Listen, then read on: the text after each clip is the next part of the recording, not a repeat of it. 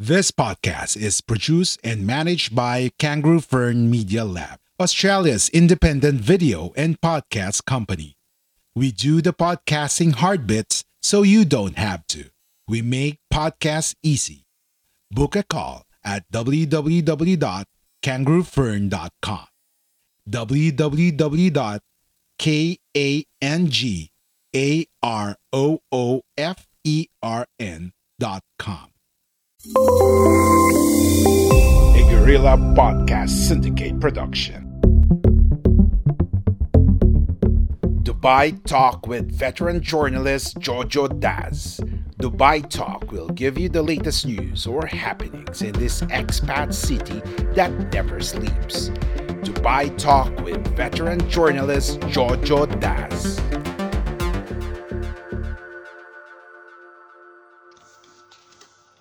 Magandang hapon po. Ito po muli ang inyong lingkod, Jojo Das, para sa isa na namang edisyon ng Dubai Talk. Mga samut-saring usapan, pagtatalakay sa mga issues na kinakaharap ng mga kasama nating overseas Filipino workers dito po sa Middle East. Ang Dubai Talk po ay lingguhang palatuntunan dito po sa Guerrilla Podcast Syndicate na ma matatagpuan o mabibisita nyo po sa www.guerrillapodcast.com.ph Okay, sa edisyon pong ito ay uh, atin pong uh, i-discuss no, in quick passing ang isa sa tampok na issue namin, nating mga Pilipinong manggagawa dito sa U, sa Dubai actually. Alam niyo po, dahil po sa taas ng renta dito sa Dubai ay uh, minamabuti po ng karamihan sa ating mga kababayan dito na mag-sharing po, mag-sharing ng upa sa kanilang uh, tinutuluyan. So makikita niyo po diyan kalimitan may mga partition na kwarto. Ito ay ito ay yung isang malaking kwarto na din, din, nilagyan ng dingding para maging tatlong maliliit na espasyo. At uh, meron din namang bed space na pinagkakasya rin sa isang kwarto na kung saan ay may tatlo, minsan nga apat pang double bunk beds. Diyan, sa loob ng kwartong yan, So kung susumahin mo ay hanggang walo ang laman ng isang kwarto.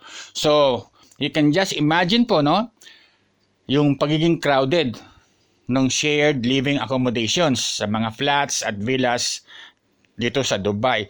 Wala naman tayong masyadong choice kasi uh, sa taas ng upa eh mas minamabuti na nga nating tumira sa mga ganun lugar kasi unang-una sa lahat, sabi na nga rin ng mga OFWs, no? Nandito tayo ng ibang bansa para kumita ng pera para mag-ipon. Kaya, konting tiis. Well, ngayon, uh, in that, with that in the backdrop, pasok ang problema natin ngayon sa COVID. Gaano naapektuhan ng pandemic na ito ang kalusugan ng mga FWs dito sa Dubai dulot ng overcrowding sa mga tirahan. Uh, marami po tayong nakapanayam na nag-COVID positive dahil sa, well, isa sa mga hinala nila ay nakuha nila ang sakit sa kanilang tinitirahan.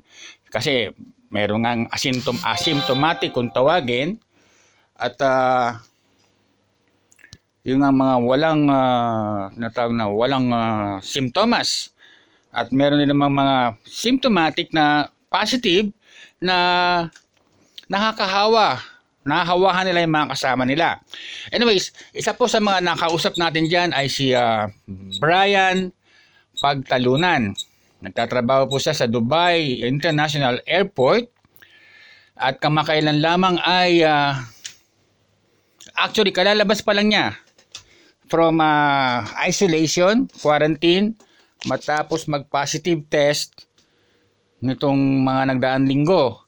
Actually, nakapitong test siya na kung saan ay apat doon ang positive at tatlo ang negative bago siya tuluyan ng dinischarge.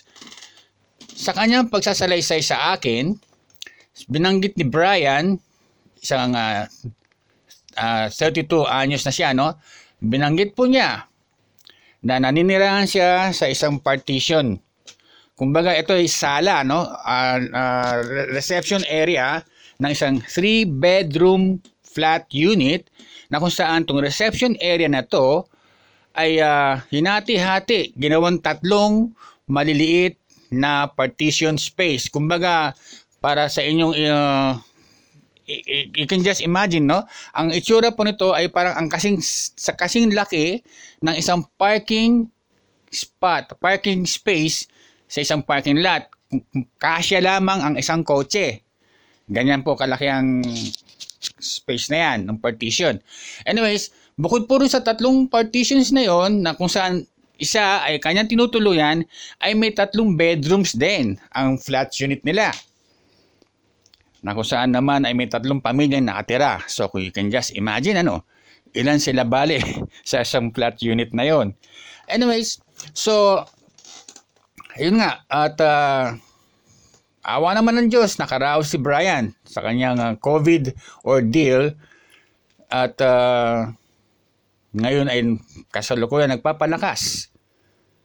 Pero yun nga, hinala niya ay malamang doon niya rin nakuha yun or sa kanyang trabaho.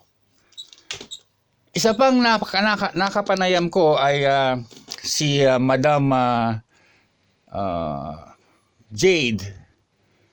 Si Madam Jade ay isa naman pong uh, regional sales uh, manager si Jade Jacqueline Chan de los Trinos. Nakatira din siya sa isang uh, shared accommodation kasama ng kanyang asawa at pareho silang tinamaan, nag-COVID positive. Ang hinala niya eh dahil bagamat nakastay silang mag-asawa sa isang hiwalay na kwarto, ay uh, shared naman po ang CR, kusina, ng mga iba pang nilang kasamahan sa bahay. Kaya ayun, isa nga po. At ito pa, nabanggit din ni Ma'am Jade na isa sa mga kasama nila sa bahay ay nag-positive. So, ayun, tawag ng, tumawag kagad sila sa, sa Department of Health Dubai, I'm sorry, Dubai Health Authority para sa kaukulang suporta at treatment. Mabilis naman siya ng sinundo at inihatid sa ospital para magpagamot. Like what you hear so far? Make sure you never miss a show by clicking the subscribe button now. This podcast is made possible by listeners like you. Thank you for your support. Now, back to the show. Nakaraos din naman silang dalawa, mag-asawa, after treatment at uh, Ayun nga, isa sa kanilang mga lessons, sabi ni Ma'am Jade, ay maaari din namang uh, nagpabaya, nakapag, naging pabaya sila sa usapin naman ng social distancing. Nabanggit sa akin ni Ma'am Jade na bagamat lagi siya nagugas ng kamay at nagsusot pa ng surgical mask, ay akala niya ay sapat na yun. Lingid sa kanyang kaalaman, minsan ay nakakalampas siya o nakakapag, nagiging pabaya sa usapin naman ng social distancing. Ngayon, ay uh, so nabanggit din sa atin ano dahil may marami pang iba pang uh, mga kababayan natin sa mga flats no ang uh, nagko-COVID positive at uh, marami rin sa kanila ay na-advise na kung paano ang gagawin. Kasi uh, delikado nga naman kumalat no, sa mga villas o sa mga flats ang COVID. Banggitin ko lang, mabilis lang, in passing. Dito sa Dubai, ang uh, upahan. Kasi nabanggit natin kanina na medyo mahal, di ba? So, ang ganito po ang range, ang presyuhan, ano? Isang ang isang studio type na kwarto ay nagkakahalaga na hanggang halos 3,000 dirhams or 37,000 pesos isang buwan. Samantala, yung partition na kwarto, yung partition space na kagaya ng tinitirhan ni Brian, ay nasa 1,200 dirhams. 1,200 dirhams a month or 16,500 pesos. Ito pa, ang bed space naman, ito ang pinakamurang range, price range, no? 750 dirhams yung nasa ibaba. At yung upper bunk naman ay hanggang 700 dirhams. So 750 dirhams ay nagkakahalaga ng mga 10,300 piso, 10,300 pesos. Samantalang yung lower bunk na 700 dirhams ay nagkakahalaga ng around 9,600 pesos. Ngayon, kung ikaw itong OFW at ang sumasahod ka dito, sabihin mo ng uh, sabi mo ng 4,000, malaki na yun ha. Kasi kalimitan dito, lalo na yung mga service uh, service crew sa mga burgers, burger machines, I mean, burger joints o sa mga restaurants, karamihan, kalimitan, ang tinatanggap nila ay hindi masyadong dalagpas sa 2,000. In the range of 2,000 to 3,000 yan. May ranggo ka na pagka nasa 3,000, 3,000 dirhams isang buwan ang sweldo mo. So, with that in mind, sumasahod ka lang halimbawa ng 2,000, siyempre hindi mo ma-afford yung studio type na 2,700 dirhams. Lalo din naman manghihinayang ka kung kukuha ka ng partition na ang babayaran mo ay 1,200 dirhams a month. Dahil 2,000 nga lang range mo, 800 na lang matitira sa iyo, ano pa papadala mo sa Pilipinas? Kaya kalamitan, ay nasa bed space, 750, 700 dirhams. Yun naman medyo maayos ayos, yung kumikita ng 5,000, ayan, kagaya ni Brian, siguro nasa 5,000 si Brian, o apat, eh, afford nila na mag-partition, na babayad sila ng hanggang, nabanggit ko nga kanina, uh, partition ay 1,200 dirhams hanggang 1,500 yun kasama na wifi. Iba naman, kaya hindi nila kayang bayaran yung buong partition na 1,200 ay kumukuha sila ng kasama. So dalawa sila ngayon titira sa partition at maghahati sila sa bayaran. Ngayon, at uh, ngayon dahil sa sitwasyong ito, tinitignan na isa itong dahilan mga katoto, no? Tinitignan na isa itong dahilan kung bakit dumarami o marami o malaki ang bilang ng mga kababayan natin dito sa Dubai na nagpa-positive sa COVID. At uh, yun nga, iba kasawi ang palad ay na, nga mamatay. Ayon na rin kay uh, Lieutenant Khalid Mohammed B. Banasir, uh, siya po ay ang spokesperson ng, ng, ng Dubai Police na ating pong uh, nakakapanayam tungkol po sa isyong ito, nabanggit niya sa Dubai Talk sa inyo pong lingkod na si Jojo Das na kalimitan po no ang mga Pilipino daw ay too late na bago mag-ask o humingi ng saklolo. Kumbaga, advance na o malala na ang COVID nila ang kanilang yeah, COVID infection. Kaya ayun, ng iba nangamamatay. Uh, so far po, nasa 48 po ang mga kababayan natin Pilipino na pumanaw na dito sa Dubai dahil sa COVID. Sinabi rin niya ni uh, ni Lieutenant Khalid isa nga rin daw itong dahilan ang overcrowding sa mga flats ano, at uh, ito, uh, coupled with yung nga, yung attitude ng mga Pilipino na ayaw pang magpakonsulta kahit may nararamdaman na, eh, nagre-resulta sa mataas na death rate. Isa pang dahilan, sabi niya, sabi ni uh, uh, Lieutenant Khalid, Lieutenant Khalid Banasser ng Dubai Police, Dubai Police spokesperson, Sinabi niya sa inyong lingkod na isa pang dahilan dito ay kasi alam niyo po, ganito yan. Pag kayo po ay uh, nasa edad na medyo may katandaan na, 46 hanggang, hanggang 50 and above, eh minamabuti po, ina-advise na rin po ng gobyerno mismo na magstay at home or work from home basta wag palabas-labas ng bahay.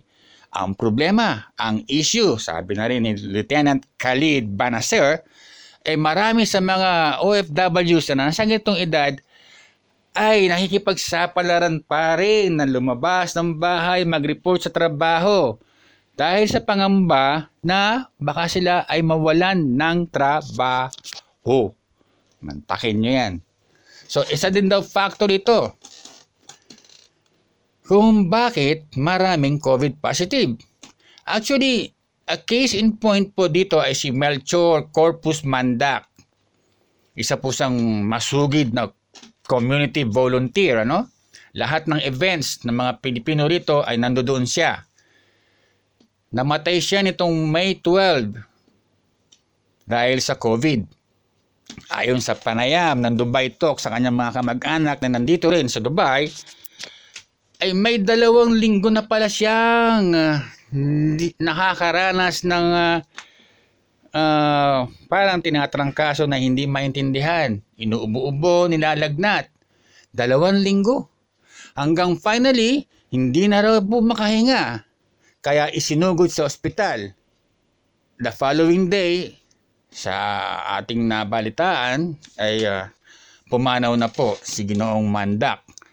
Yun po ang sinasabi ni Lieutenant Khalid Banasir sa Dubai Talk. Huli na too late bago humingi ng tulong. Kumbaga, kung kaya pandaanin sa pinakuloang luya at at biogesic o panadol, panadol ang tawag namin sa gamot na yan dito, ay dadaanin lang muna sa ganon.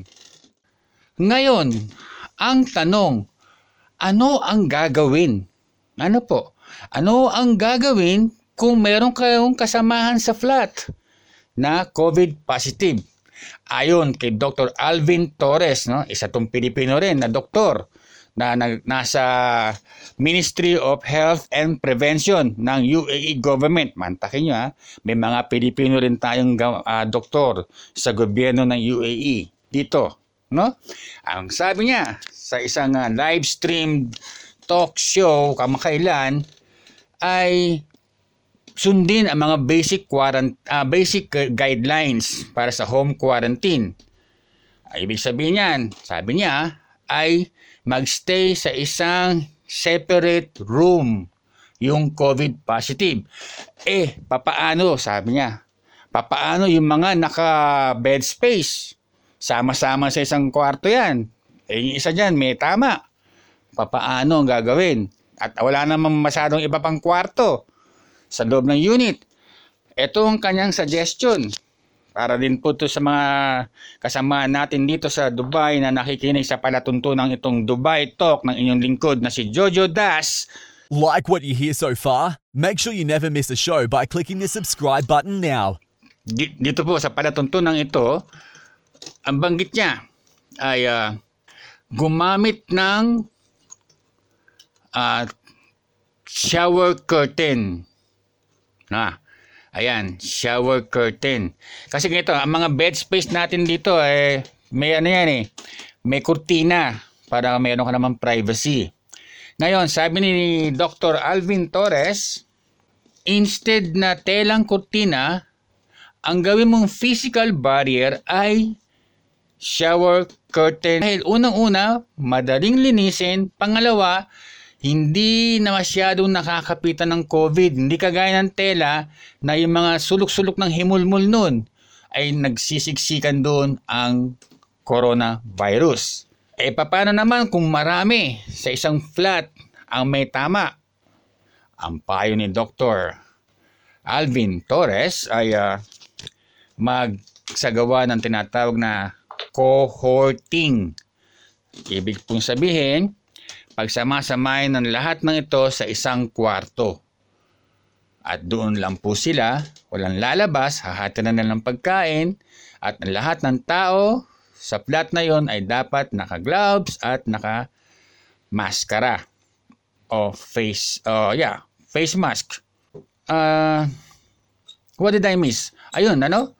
So, ayan po ang sitwasyon natin dito sa Dubai among OFWs at uh, sa huling bilang ng uh, Ministry of Health and Prevention ay uh, nasa uh, let me just really real quick no check my file here on the numbers.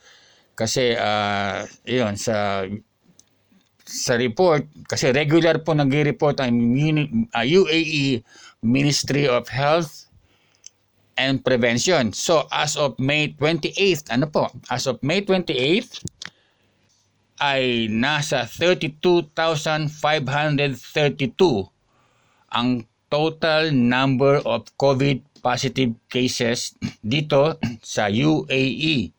Ang bilang naman ng mga nasawi ay 258. May tatlo daw na namatay noong May 28. Ang bilang naman ng mga naka-recover, yung gumaling na, ay nasa 16,685. Ayun nga ang nabanggit ni Dr. Uh, Alvin, ano? Sabi niya, apakahusay ng approach ng UAE government sa COVID pandemic dahil maliit no? Wala pa raw yatang 1% ang bilang ng fatalities, ang bilang ng mga nangamatay kumpara sa bilang ng mga gumaling at sa harap ng kabuuang bilang ng mga COVID cases. Ulitin ko, 32,532, 32532 COVID cases as of May 28th, no? Of which 16,685, 16,685 ang gumaling, gumaling na matapos dumaan sa treatment ng gobyerno at uh, ah, 258 ang mga nangamatay. Sa 32,532, meron ka lamang 258 na nangamatay. Hindi katulad sa ibang bansa, lalo na yung mga naging epicenter na wag naman sana umabot dito. Mukhang hindi naman aabot dito sa UAE ang pagiging epicenter. Sa Europe, halimbawa, uh, by the tens of thousands po ang nangangamatay. Sa Amerika na nga lang po, as of now, ay lumagpas na sa 100,000 ang mga namatay dahil sa COVID. Yan po muna ang aking uh, handog sa inyo sa, sa, sa, sa Okay, so yan po muna ang aking uh, handog, no? Pagtalakay, ah, mula dito po sa Dubai para po sa inyo sa programang itong Dubai Talk, no? Isang lingguhang palatuntunan ng inyong lingkod, Jojo Das, dito po sa Dubai. Ang programa pong ito ay bahagi ng Guerrilla Podcast Syndicate at matatagpuan sa www.guerrillapodcast.com.ph Hanggang sa muli, ang inyong lingkod, Jojo Das, nagsasabing sa panahong ito ng COVID, bawal ang pasaway. If you enjoyed this episode, be sure to subscribe so you're notified when a new episode is posted in Apple Podcasts, Google Podcasts, Spotify, Stitcher, or via RSS. While you're at it, if you found value in this show, rate and review this podcast, and share it with your friends. If you have any questions, feel free to reach out to us. And if you want to know more, check out www.guerrillapodcast.com.au or guerrillapodcast.com.ph. A Guerrilla Podcast Syndicate production.